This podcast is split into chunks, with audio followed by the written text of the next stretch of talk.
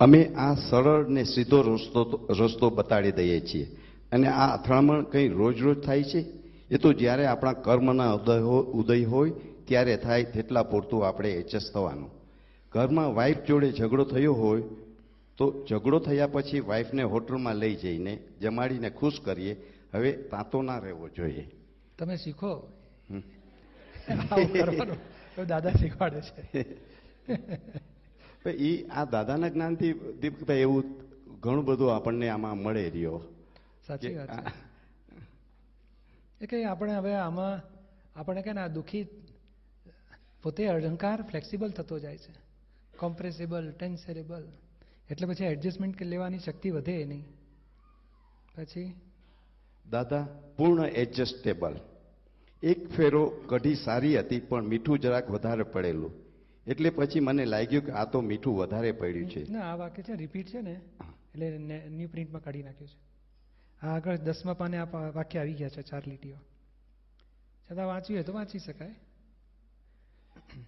જગતની કોઈ વસ્તુ આપણને ફિટ થાય નહીં. આપણે એને ફિટ થઈ જઈએ તો આ દુનિયા સરસ છે. એને ફિટ કરવા જઈએ તો દુનિયા વાંકી છે. એટલે એડજસ્ટ એવરીવેર. આપણે એને ફિટ થઈએ ને તો વાંધો નહીં આવે. અને થઈએ છીએ ને આપણે દરેક પરિસ્થિતિમાં આપણે જ એડજસ્ટમેન્ટ લઈએ છીએ. અહીં ચાલતા હોય અને ખાડા ખબડા હોય તો પગ આપણા કેવા મૂક્યા તો કે ના, ખાડાને એડજસ્ટ થઈને આંકા ચૂકા પગે ગોઠવતા જવું પડે. પગથી આવે તો પછી એ પ્રમાણે ચાલવું પડે. ઢાળ આવે તો એ પ્રમાણે ચાલવું પડે. ચીકણી માટી હોય તો ટૂંકા પગલાં ચાલવું પડે. આ પાણી ભરેલા હતા ને લપસવા જગ્યાએ તો હાંચવી હાંચવીને ભીતનો ટેકો લઈને પણ ચાલતા હતા. શું કરો છો? તો એડજસ્ટમેન્ટ લઉં છું, લિપ્સી ના પડે ને કે તો આ બધી બાબતમાં એડજસ્ટમેન્ટ લઈએ છીએ. તો જમીનના આધારે એડજસ્ટમેન્ટ લઈએ છીએ. નહીં, તમે આ ગાડીઓ ચલાવો છો તો બમ્પ આવે એટલે એકદમ બ્રેક મારીને ધીમી કરીને પછી આગળ લઈને લઈ જાઓ તો આ બધા આ સ્પીડ બ્રેકરો કહેવાય, આ જીવતા બધા સ્પીડ બ્રેકરો જ કહેવાય ને. આપણે એડજસ્ટમેન્ટ લેવા જ જોઈએ ને. આપણે જ લેવા જોઈએ. આપણે અહીંયા શું થાય છે? તો કે એને ફિટ કરવા જઈએ તો દુનિયા પછી ઉપાધિ થઈ જાય દુનિયામાં. અને આપણે ફિટ થઈ જઈએ તો આપણે આગળ પ્રોગ્રેસમાં કોઈ રોકી નહીં શકે. પછી દાદા પૂર્ણ એડજસ્ટેબલ દાદા પૂર્ણ એડજસ્ટેબલ એક ફેરો કઢી સારી હતી પણ મીઠું જરાક વધારે પડેલું. એટલે પછી મને લાગ્યું કે આ તો મીઠું વધારે પડ્યું છે. આ દાદા છે ને જોડે શું બોલે છે? કઢી સારી હતી મીઠું જરાક વધારેલું છે. અને આપણા કડું ખારું હતું એ તો કંટાળી ગયો ખાવા છે એટલે થોડું સારું તો બોલો. હા. દાદા કેટલું બેલેન્સ એની સહજ એવી વાણીમાં બેલેન્સ છે. કઢી આમ તો સારી હતી મીઠું જરા ચડી આવતું હતું. કેટલું કેટલું બોલવાની ભાષામાં કેટલું બધું આ વાંચનારને દુઃખ ના થાય કે ના કેટલું મીઠું લાગે. પછી? એટલે પછી હીરાબા અંદર ગયા ત્યાં હોરું મેં જરા પાણી રેડી દીધું. તે એમણે જોઈ લીધું. એ કહે છે આ શું કર્યું? મેં કહ્યું તમે સ્ટવ ઉપર રાખીને પાણી રેડો અને હું અહીં નીચે પાણી રેડું. ત્યારે કહે પણ ઉપર રેડીને અમે ઉકાળી આપીએ. મેં કહ્યું મારે માટે બધું ઉકાળેલું જ છે. મારે કામ સાથે કામ છે ને. હા થોડું પાણી નાખે એટલે ખારું ઓછું થાય. જીભે જીભ અહીંયા અઢી ઇંચની જીભ હોય લાંબી હોય તો કોકને ત્રણ ઇંચ હોય. પછી અંદર જતું અંદર ભેળસેળ થઈને બધું મિક્સર શું ફરક પડે છે કઢી ચૂલા ઉપર ઉકાળે કે ભાઈ એમને ઉતરી ગઈ તો? મારે ઉતારવા સાથે કામ છે પેટ ભરવા સાથે કે છે.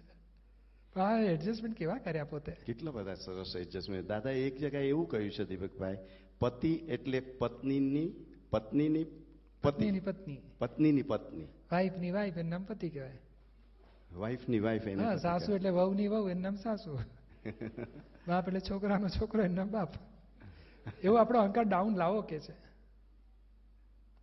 આ ધણીપણું કરવા જશો ને તો માર ખાશો. એવું શીખવાડે છે. ભાઈ વાઈફે એડજસ્ટમેન્ટ લેવાના હોય. બધાએ સામસામે લેવાના છે. એકે એડજસ્ટમેન્ટ લેવાની વાત નથી.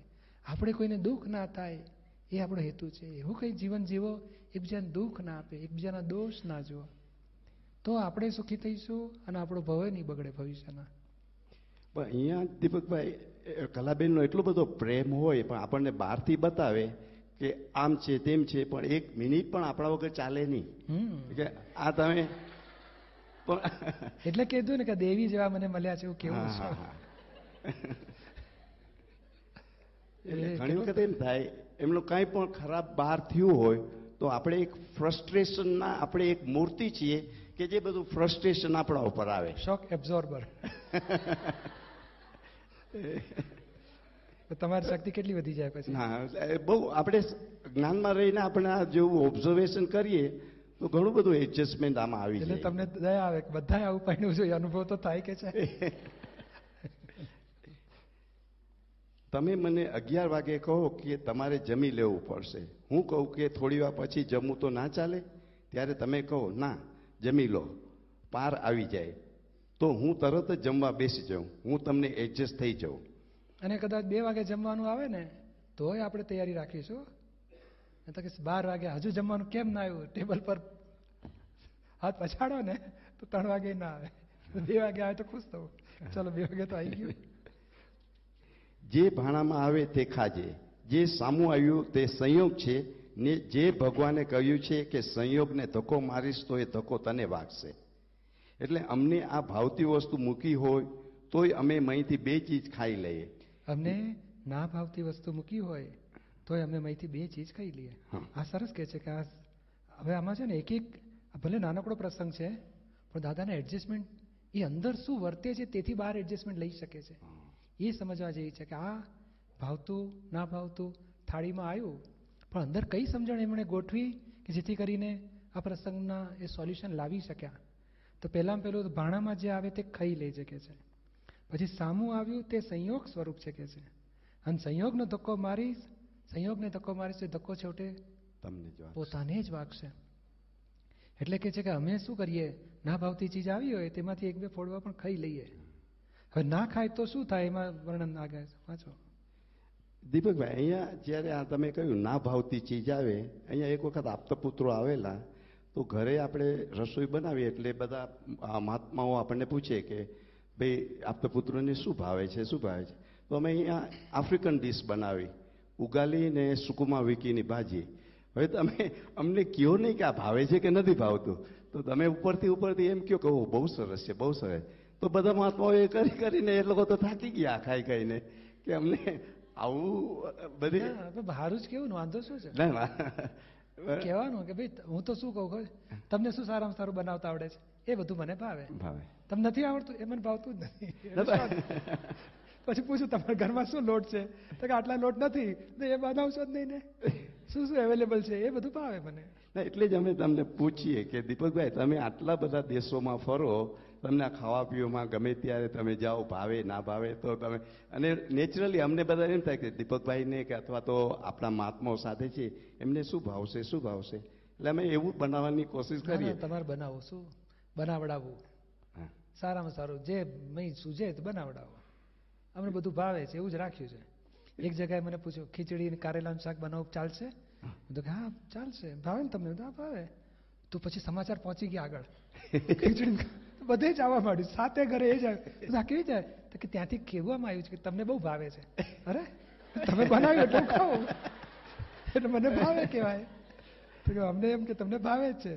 ના મેં તમે જે બનાવ્યું એ બધું ખાઉં છું. વાંધો નહીં. એટલે હવે પછી સમજી ગયો કે ભાઈ આપણે શું બોલવાની ભૂલચૂક થઈ છે. એટલે કોઈનો દોષ કાઢવા નહીં. નવું સુધારી લેવાનું બોલવાનું. શું થાય? આ બધા બધાને પ્રેમ ભાવ તો આવે જ ને બધા.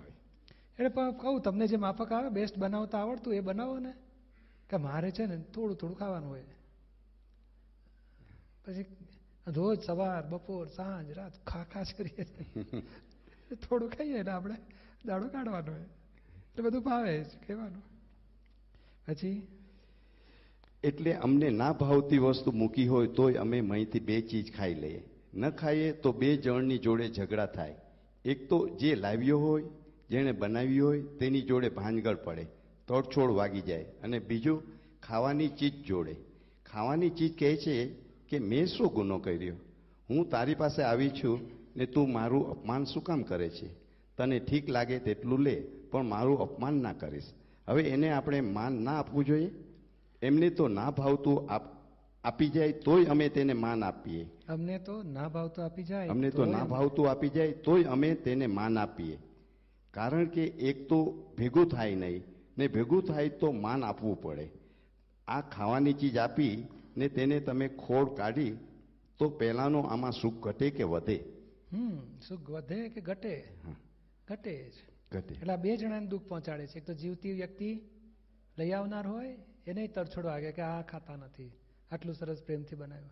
અને પેલી વ્યસ્ત વ્યસ્ત વસ્તુ હોય ચીજ વસ્તુ એને તરછોડ મારી એટલે આપણને ખાવામાં અંતરાય પડે.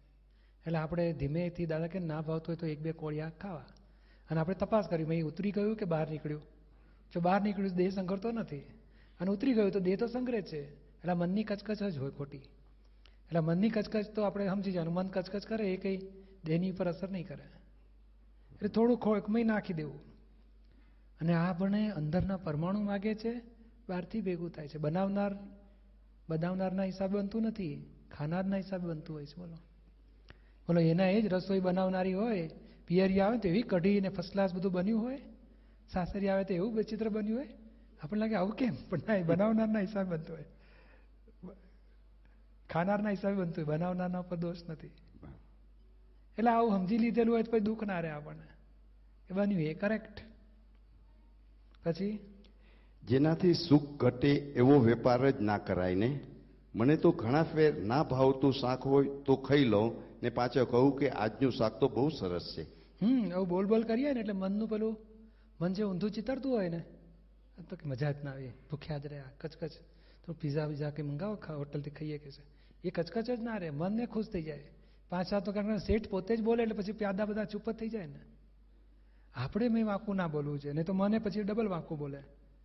એટલે આ પોતાની આ કળા શીખી લે. દાદા, કેટલી બધી એડજસ્ટમેન્ટ લીધા આમાં, બોલો. સંયોગને ધક્કો ના મરાય. નહીં તો છેવટે એન્ડ રિએક્શનમાં તો આપણને જ વાગશે. પછી ના ભાવતી વસ્તુ ને જો ખસેડીએ તો બે જણને નુકસાન થાય.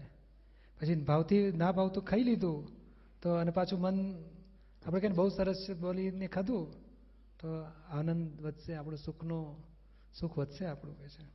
આ કેટલા બધા એડજસ્ટમેન્ટ બતાડ્યા એમાં પછી? અરે, ઘણી ફેરો તો ચામાં ખાંડ ના હોય, ખાંડ ના હોય ને તોય અમે બોલ્યા નથી.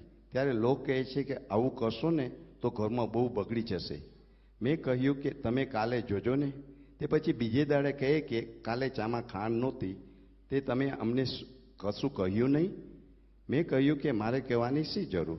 તમને ખબર પડશે ને, તમે ના પીતા હો, તો મારે કહેવાની જરૂર પડે. તમે પીવો છો ને, પછી મારે કહેવાની શી જરૂર? મારે કહેવાની જરૂર શી? પ્રશ્ન કરતા. એટલે ચામાં ખાંડ ના હોય પછી બહુ કચકચ નથી કરે. ઉપરથી પીતી વખતે બહુ ગળી છે બહુ ગળી છે બહુ ગળી છે. પી કરતા કરતા બોલતા બોલતા પી નાખે. તેમાં ઉતરી જાય બધી હળહળાટ. કચકચ જ ના રહીને. અને આ બધી સાયકોલોજી છે માનસિક દુઃખો બધા. એ બોલે ને એટલે પછી ત્યાં નીચે રઘવાટ થઈ જાય રસોડામાં. હે બાપ શેઠની ચામાં ખાંડ નથી હો હો થઈ જાય. બધાને કેટલું દુઃખ થાય. એટલે દાદાનો કાયદો કે કોઈ દાડો સાધારણ આવી ગયું તો ધીમેથી અંદર, અંદરથી જ એડજસ્ટમેન્ટ કરે. બહુ સરસ છે, મીઠી છે, ગળી છે, કરીને પી નાખે. કોઈ ખબર ના પડે એમને ના ભાવ્યું એવું. પણ દીપકભાઈ, અત્યારે ઘરમાં બબે ત્રણ ત્રણ ચાર ચાર રસોઈ બને છે. એક એક માણસને જુદી જુદી રસોઈ. એટલે આપણને પૂછીએ ફાઇન નંબર કે શું ખાવાનું બનાવીએ? આપણે કહીએ, તમને ઠીક લાગે એ બનાવો. પછી આપણે કહીએ કે શાક રોટલી બનાવી છે. છોકરાઓ કહે કે નહીં, અમને પિઝા જોઈએ છીએ. કે જે સેન્ડવિચ જોઈએ છે કે ચિપ્સ જોઈએ છે, એટલે આ બધું કરી કરીને એક તો એ ભાવથી બનાવે. અને જ્યારે જો જરા ફેર પડે, તો કે મારે નથી કહું હું જાઉં છું બહાર. એટલે એટલે આવા બધા એડજસ્ટમેન્ટ આપણે એટલે એટલે દાદા શીખવાડે છે ને કે આવું શીખો. પણ આ જ્ઞાન નહીં હોવાથી પછી શું થાય? આજે નહીં, તો ભવિષ્યમાં પછી મુશ્કેલી પડે છે. અને આપણે તો કે તમે બધાએ જે બનાવ્યું ને એ મને પીરશો મારી માટે નવું બનાવશો જ નહીં. તો આપણે સુખી થઈશું. અને જેણે એડજસ્ટમેન્ટ લીધા એ ભવિષ્યમાં સુખી ત્યારે વર્તમાને સુધરશે ભવિષ્ય સુધરશે. અને પછી આવું ને આવું થાય ને પછી વાઈફ જોડે જ્યારે પૈણ્યા હોય ને મમ્મી આગળ તો દાદાગીરી કરે નથી ખાવું હોટલમાં ખાઈશ. વાઈફ આગળ ક્યાં જાય? ચૂપચાપ પછી ધીમેથી ના તું જે બનાવે છે મને બહુ ભાવે છે. ખાઈ લે ચૂપચાપ જો ત્યાં જો અકળાઈ કરવા જાય ને તો બીજે દાડે નહીં અઠવાડિયા સુધી હોટલનું જ ખાવું પડે ભાઈને. એટલે પછી ડાયો થઈ જાય ત્યાં. એટલે આપણે આપણે શું છે કે બધાને મનને સંતોષ થાય એવું બનાવવું. બેનો એ નિશ્ચય રાખો કે બધાને સંતોષ થાય એવું ભાવતું બનાવવું છે. પ્લસ માઇનસ બે વેરાયટી બનાવવી પડે તો બે બનાવો ત્રણ બનાવવી પડે. ત્રણ બનાવો. પછી છોકરાને ભાવતું હોય ધણીને ભાવતું હોય પોતાને જે પોતા એડજસ્ટમેન્ટ લઈ શકાય. હા એડજસ્ટમેન્ટ લઈને સોલ્યુશન લાવો. તો શું છે કે સામાનું મન સાચવતા સાચવતા આપણા કેટલાય કશાયો ખલાસ થઈ જશે. આપણી સ્ત્રી પ્રકૃતિને તો સેવા કરવાથી કેટલાય કશાયો ખલાસ થઈ જાય. આપણી પ્રકૃતિ ખાલી ખપાવવાની છે આપણે. અને ખાનારે એવું રાખવું જોઈએ કે ના, એમને ઓછામાં ઓછી મુશ્કેલી પડે. એથી આગળ દાદા કહે છે ને, અમે હીરાબાના ગેસ્ટ તરીકે રહીએ. તમે વાત નથી હા, તો દાદાની વાત કરું છું. દાદા તો આવું એડજસ્ટમેન્ટ લેતા. ગેસ્ટ એટલે શું? પછી જે હોસ્ટે બનાવ્યું એટલું જ ખાવાનું હોય ને. કે પૂછવા જવાય કે તમે શું બનાવવાના મારી માટે? કશું બોલાય? કશું નહીં. ચૂપચાપ જે આવ્યું એ ખાઈ લે. પણ બોલે નહીં કે તમારો ગેસ્ટ જો મનમાં રાખે. અને પછી એ એડજસ્ટમેન્ટ એવા જ હોય કે પોતે ગેસ્ટ તરીકે જ ઘરમાં હોય. જરાય ચલણ ચલાવવાનું નહીં. પણ આ એમની કળાઓ છે બધી. બૌદ્ધ કળા અને જ્ઞાન કળા કે જેના આધારે પોતે સુખી રહી શક્યા, આખી જિંદગી મતભેદ વગર વાઈફ સાથે રહી શક્યા. પછી? પ્રશ્ન કરતા, પણ કેટલી જાગૃતિ રાખવી પડે? ક્ષણે ક્ષણે. દાદાશ્રી ક્ષણે ક્ષણે ચોવીસે કલાક જાગૃતિ. ત્યાર પછી આ જ્ઞાન શરૂ થયું હતું. આ જ્ઞાન એમને એમ નથી થયું. એટલે પહેલેથી બધા આવી રીતે એડજસ્ટમેન્ટ લીધેલા. બને એટલો કકડાટ ન થાય. બોલો હા એડજસ્ટમેન્ટ લેતા લેતા એટલી બધી શક્તિઓ, આ આ દોષો તૂટી જશે. કશાયો ખલાસ થશે. અને જ્ઞાન પ્રગટ થશે. એટલે સાચો રસ્તો જ આ છે કે એડજસ્ટમેન્ટ લયા જ કરવા પડે જીવનમાં. પછી? એક વખત અમે નાહવા ગયા ને પ્યાલો જ મૂકવાનો રહી ગયેલો. તે એડજસ્ટમેન્ટ લઈએ તો અમે જ્ઞાની છે ના. તે અમે એડજસ્ટ કરી લઈએ. હાથ નાખ્યો તો પાણી બહુ ગરમ. નળ ખોલ્યો તો ટાંકી ખાલી. પછી અમે તો ધીમે ધીમે હાથેથી પાણી ચોપડી ચોપડી ટાઢું પાડીને નાહ્યા. બધા મહાત્માઓ કહે, આજે દાદાને નાહતા બહુ વાર લાગી. તે શું કરીએ? પાણી ટાઢું થાય ત્યારે ને? અમે કોઈને આ લાવો ને તે લાવો એમ ના કહીએ. એડજસ્ટ થઈ જઈએ. એડજસ્ટ થવું એ જ ધર્મ છે. આ દુનિયામાં તો પ્લસ માઇનસનું એડજસ્ટમેન્ટ કરવાનું કરવાનું હોય છે. માઇનસ હોય ત્યાં પ્લસ અને પ્લસ હોય ત્યાં માઇનસ કરવાનું. અમે તો અમારા ડાપણને જો કોઈ ગાંડ, ગાંડપણ કહે, તો અમે કહીએ, હા, બરાબર છે. તો તે તુરત માઇનસ કરી નાખીએ. એટલે એડજસ્ટ થતા ન આવડે એ માણસને, માણસ કેમ કહેવાય? સંજોગોને વશ થઈને એડજસ્ટ થઈ જાય. એ ઘરમાં કશુંય ભાંગ ભાંજગડ ના થાય, અમે હીરાબાને એડજસ્ટ થતા જ આવ્યા હતા ને. એમનો લાભ ઉઠાવવો હોય તો એડજસ્ટ રહો. આ તો લાભે કોઈ વસ્તુનો નહીં અને વેર બાંધશે તે જુદું. કારણ કે દરેક જીવ સ્વતંત્ર છે અને પોતે સુખ ખોડવા ખોળવા આવ્યા છે, બીજાને સુખ આપવા એ આવ્યો નથી. હવે એને સુખને બદલે દુઃખ મળે એટલે પછી વેર બાંધે, પછી બૈરી હોય કે છોકરો હોય. હમ ગયા ભાવમાં દુઃખ પહોંચાડ્યા છે એટલે આ ભાવમાં દુઃખ આપે છે વેર બાંધે દુઃખ આપે. પણ આ બહુ મોટું વાક્ય કે છે કે દરેક જીવ સ્વતંત્ર છે અને પોતે સુખ ખોળવા આવ્યા છે. બીજાને સુખ આપવા આવ્યો નથી એ. હવે એને જો સુખને બદલે દુઃખ મળે તે જીવ વેર બાંધે પછી ગમે તે વ્યક્તિ હોય. તો આપણે શું કરવું છે કોઈને દુઃખ ના થાય. આ એડજસ્ટમેન્ટ લેવાનો એનાથી પણ આગળનો હેતુ શું છે? તો કે આપણે કોઈને દુઃખ આપવું નથી. કે હું હું કહીશ કે આમાં ચામાં ખાંડ નથી તો એને દુઃખ પહોંચશે. અકળાઈ એને દોડધામ થઈ જશે. મુશ્કેલી પડશે. એટલે મારે કોઈને દુઃખ આપવું નથી. એ એડજસ્ટમેન્ટના આધારે પછી પોતે બધું જ પરિસ્થિતિને સ્વીકાર કરી લે છે. એને દુઃખ ના થાય એ મોટા મોટો હેતુ છે. અને જો એને સુખને બદલે દુઃખ પડશે, તે જીવ ભલે મનમાં વેર શબ્દ આમ કહે ને સમજીને બુજી નથી બાંધતા, પણ અંદર ભાવ બગડે છે કે આ કઈ જાતનો માણસ આટલી એડજસ્ટમેન્ટ નથી લેતા.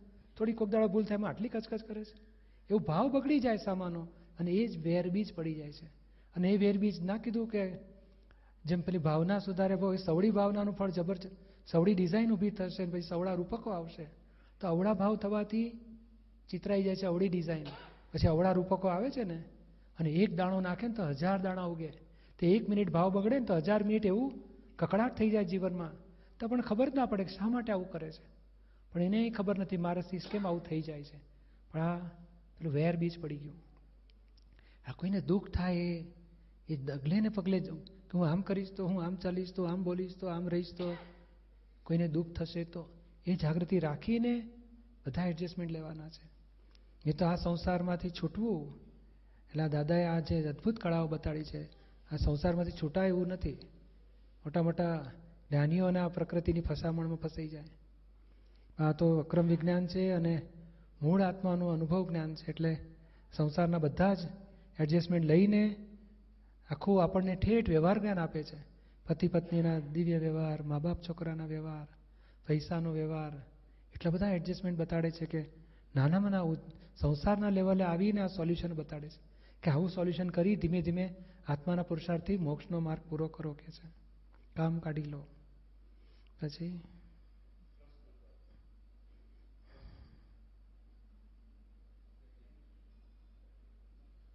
જો એડજસ્ટમેન્ટ કરે છે ને આ લોકો. માઇક્રોફોન પછાડે નહીં કે પાવર જતો રે લાગે છે.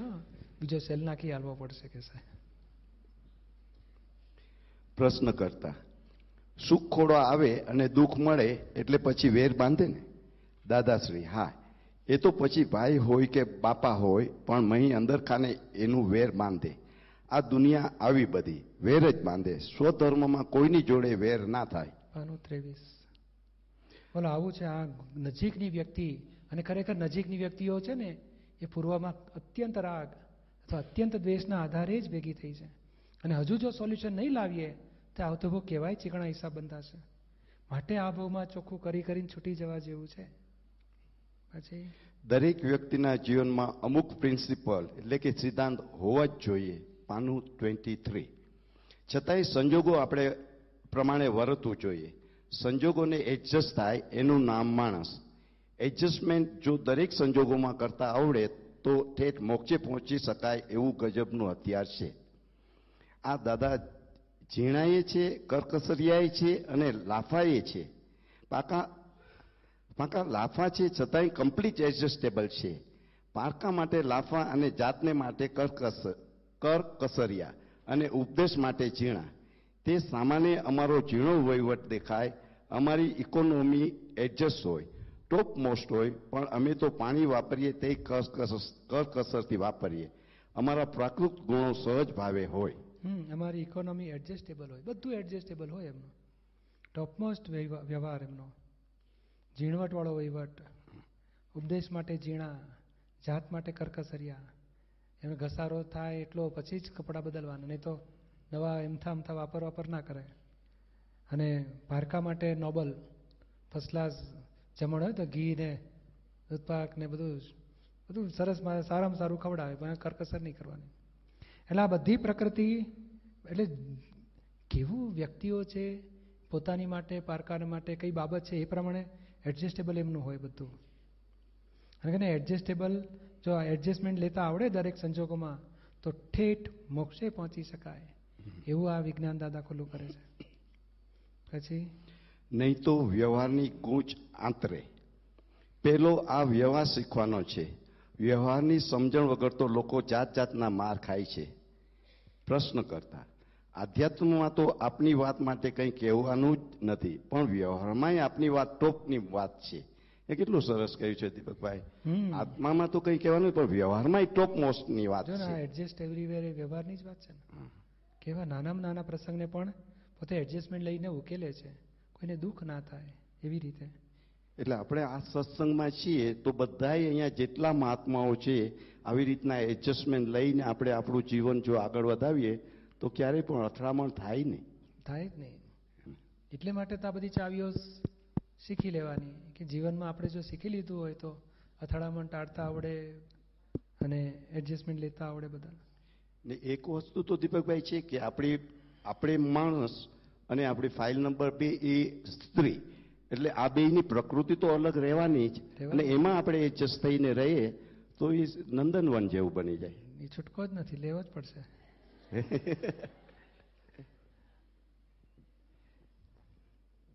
દાદાશ્રી એવું છે ને કે વ્યવહારમાં ટોપનું સમજ્યા સિવાય કોઈ મોક્ષે ગયેલો નહીં. ગમે તેટલું બાર લાખનું આત્મજ્ઞાન હોય પણ વ્યવહાર છોડનાર છોડનાર છે. એ ના છોડે તો તમે શું કરો? તમે શુદ્ધાત્મા છો જ. પણ વ્યવહાર છોડે તો ને? તમે વ્યવહારને ગૂંચો ગૂંચો કરો છો, ઝટપટ ઉકેલ લાવો ને? આ ભાઈને કહ્યું હોય કે જા દુકાનેથી આઈસ્ક્રીમ લઈ આવ, પણ અડધેથી પાછો આવે. આપણે પૂછીએ, કેમ? તો એ કહે કે રસ્તામાં ગધેડું મળ્યું, તેથી અપશુકન થયા. હવે આને આવું ઊંધું જ્ઞાન થયું છે, તે આપણે કાઢી નાખવું જોઈએ ને? એને સમજાવવું જોઈએ કે ભાઈ, ગધેડામાં પણ ભગવાન રહેલા છે. માટે અપશુકન કશું હોતું નથી. તું ગધેડાનો તિરસ્કાર કરીશ, તો તે તેમાં રહેલા ભગવાનને પહોંચે છે. તેથી તને ભયંકર, પાનું નંબર ચોવીસ. તેથી તને ભયંકર દોષ બેસે છે. ફરી ફરી આવું ન થાય, એવી રીતે આ ઊંધું જ્ઞાન થયું છે.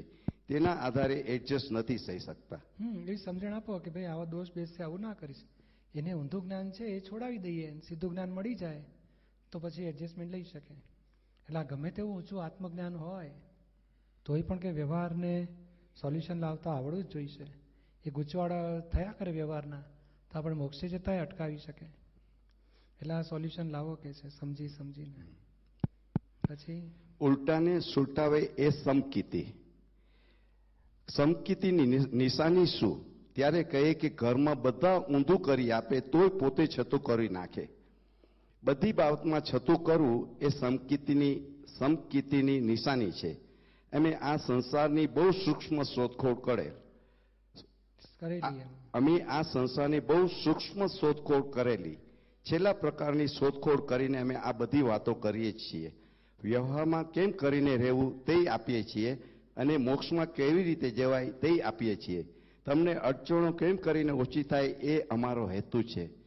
કેટલું સરસ કહ્યું છે અહીંયા આગળ વ્યવહાર અને મોક્ષ માટે. માટે. અને એમની કરુણા કેટલી બધી છે કે તમને આ સંસાર તમારો ઉકેલ આવે તમારા બધા પ્રોબ્લેમનું સોલ્યુશન આવે એ અમારો હેતુ છે. અમારે કંઈ તમારી પાસે જોઈતું જ નથી કે છે.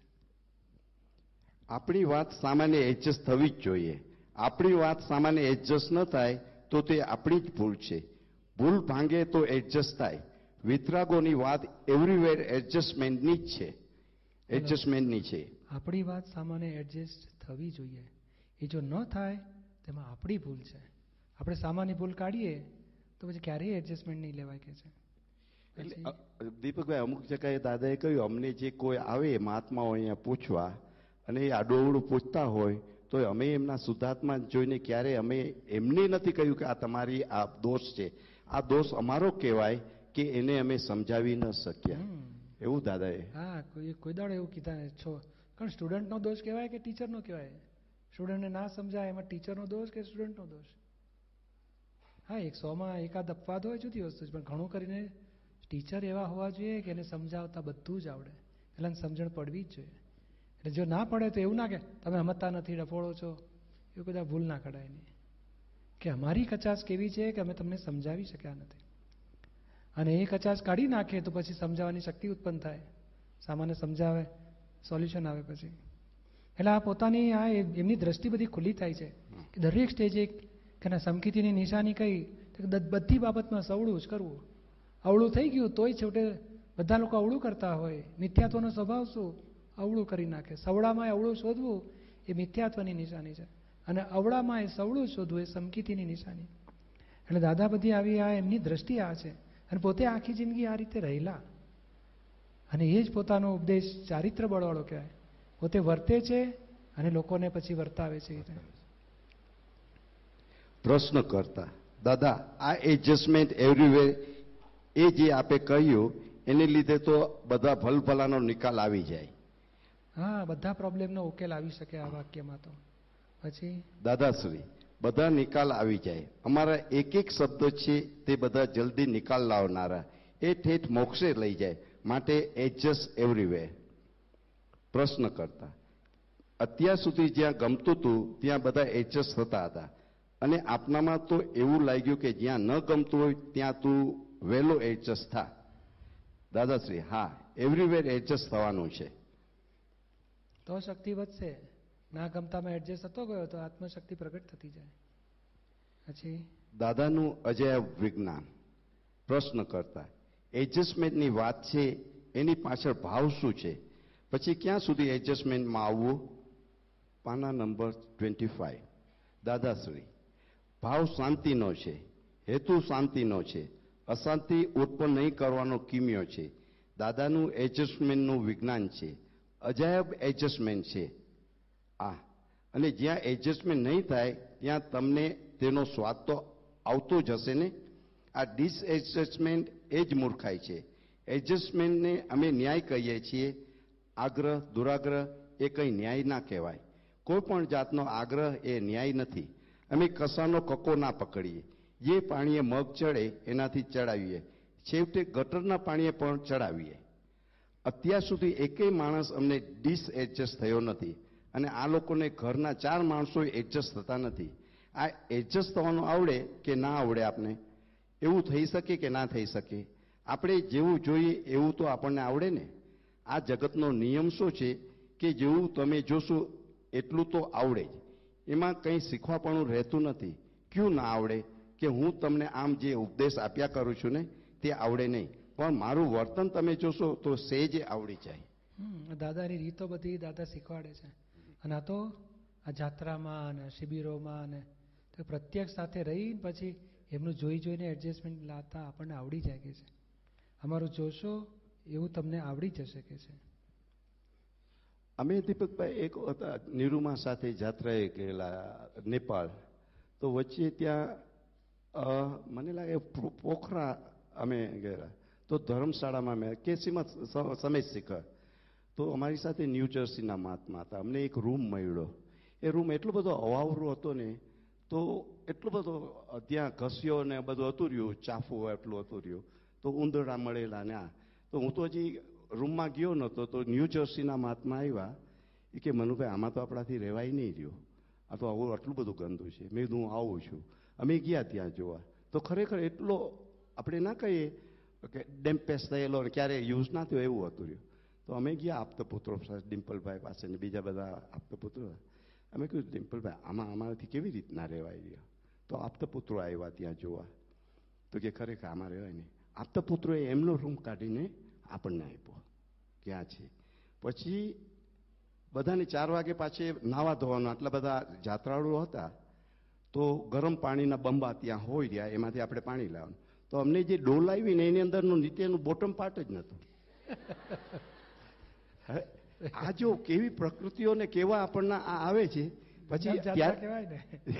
જાત્રામાં બધું તો ઘરમાં તો ખાટલેથી પાટલે ને પાટલેથી ખાટલે અને બધું ધાર્યું ફેરફાર જરૂરિયાતનું એડજસ્ટમેન્ટ લઈ શકે. અને જાત્રામાં પ્રકૃતિની વિરુદ્ધ બધું મળતું જાય ત્યાં એડજસ્ટમેન્ટ લેવાના. એટલે નિરૂમા કહેતા ને જાત્રામાં પ્રકૃતિ ખપે અને આ શિબિરમાં જાગૃતિ વધે. પ્રકૃતિ ખપવાની તો બાકી રહી. પછી શું તે તળિયા વગરની બાલટી ના પછી દાદાનું ત્યાં સૂત્ર આવ્યું કે એક વખત ત્યારે હોસ્પિટલમાં કે આ બાથરૂમનો એવો મને ખ્યાલ આવ્યો કે આપણે સ્પંજ બાથ લેવાનો. એટલે ત્યારે તું લઈ લીધું. ત્યારે એડજસ્ટ લીધું. પછી ત્યારે નિરૂમાએ એક બીજો સૂત્ર આપેલો દરરોજ એક એક સૂત્ર આપે. અગવડતામાં સગવડતા ગોઠવો. હવે આવા દાદાના જે સૂત્રો આવે છે ને એ જ્યારે કોઈ કોમન માણસને વાત કરીએ ને તો એ કે કે આ તો તમે બહુ મોટું હોય કે કે આ વાક્ય બોલ્યા. હવે એ બધી ક્રેડિટ અમે લઈ લઈએ એટલે મનુભાઈને પાછો આ થાય કે ઓહો મારા વખાણ કરે. પણ અમે કહીએ પછી ચોખોટ કરીએ કે ભાઈ આ અમારા દાદાના કહેલા છે આ સત્સંગમાં આવું મળેલું એટલે આ છે રહ્યા. એટલે એક એક સૂત્ર છે ને એની કેટલી એની ઇફેક્ટ આવે છે બીજા માણસોને. આપણે આફરીન થઈ જશે આ વાત આપણે હા એટલે અહો હો થાય. પછી? છેલ્લેથી બીજો પેરેગ્રાફ હા. અહીં ઘેર એડજસ્ટ થતા આવડતું નથી ને આત્મજ્ઞાનના શાસ્ત્રો વાંચવા બેઠા હોય. અલિયા મેલને પૂળો અહીંથી. પેલું આ શીખને ઘરમાં એડજસ્ટ થવાનું તો કશું આવડતું નથી. આવું છે આ જગત. સંસારમાં બીજું કશું ભલે ના આવડે તો વાંધો નથી. ધંધો ઓછો કરતા આવડે તો વાંધો નથી. પણ એડજસ્ટ થતા આવડવું જોઈએ. એટલે વસ્તુ સ્થિતિમાં એડજસ્ટ થતા શીખવું જોઈએ. આ કાળમાં એડજસ્ટ થતા ન આવડે તો માર્યો જઈશ. એટલે એડજસ્ટ એવરીવે થઈને કામ કાઢી લેવા જેવું છે. જય સચ્ચિદાનંદ. થઈ ગયું પૂરું. બધાને કામ લાગે એ વાત છે ને? એ દાદાએ એક એક ચાવી આપી છે આમાં. હા કેટલી બધી ચાવીઓ છે.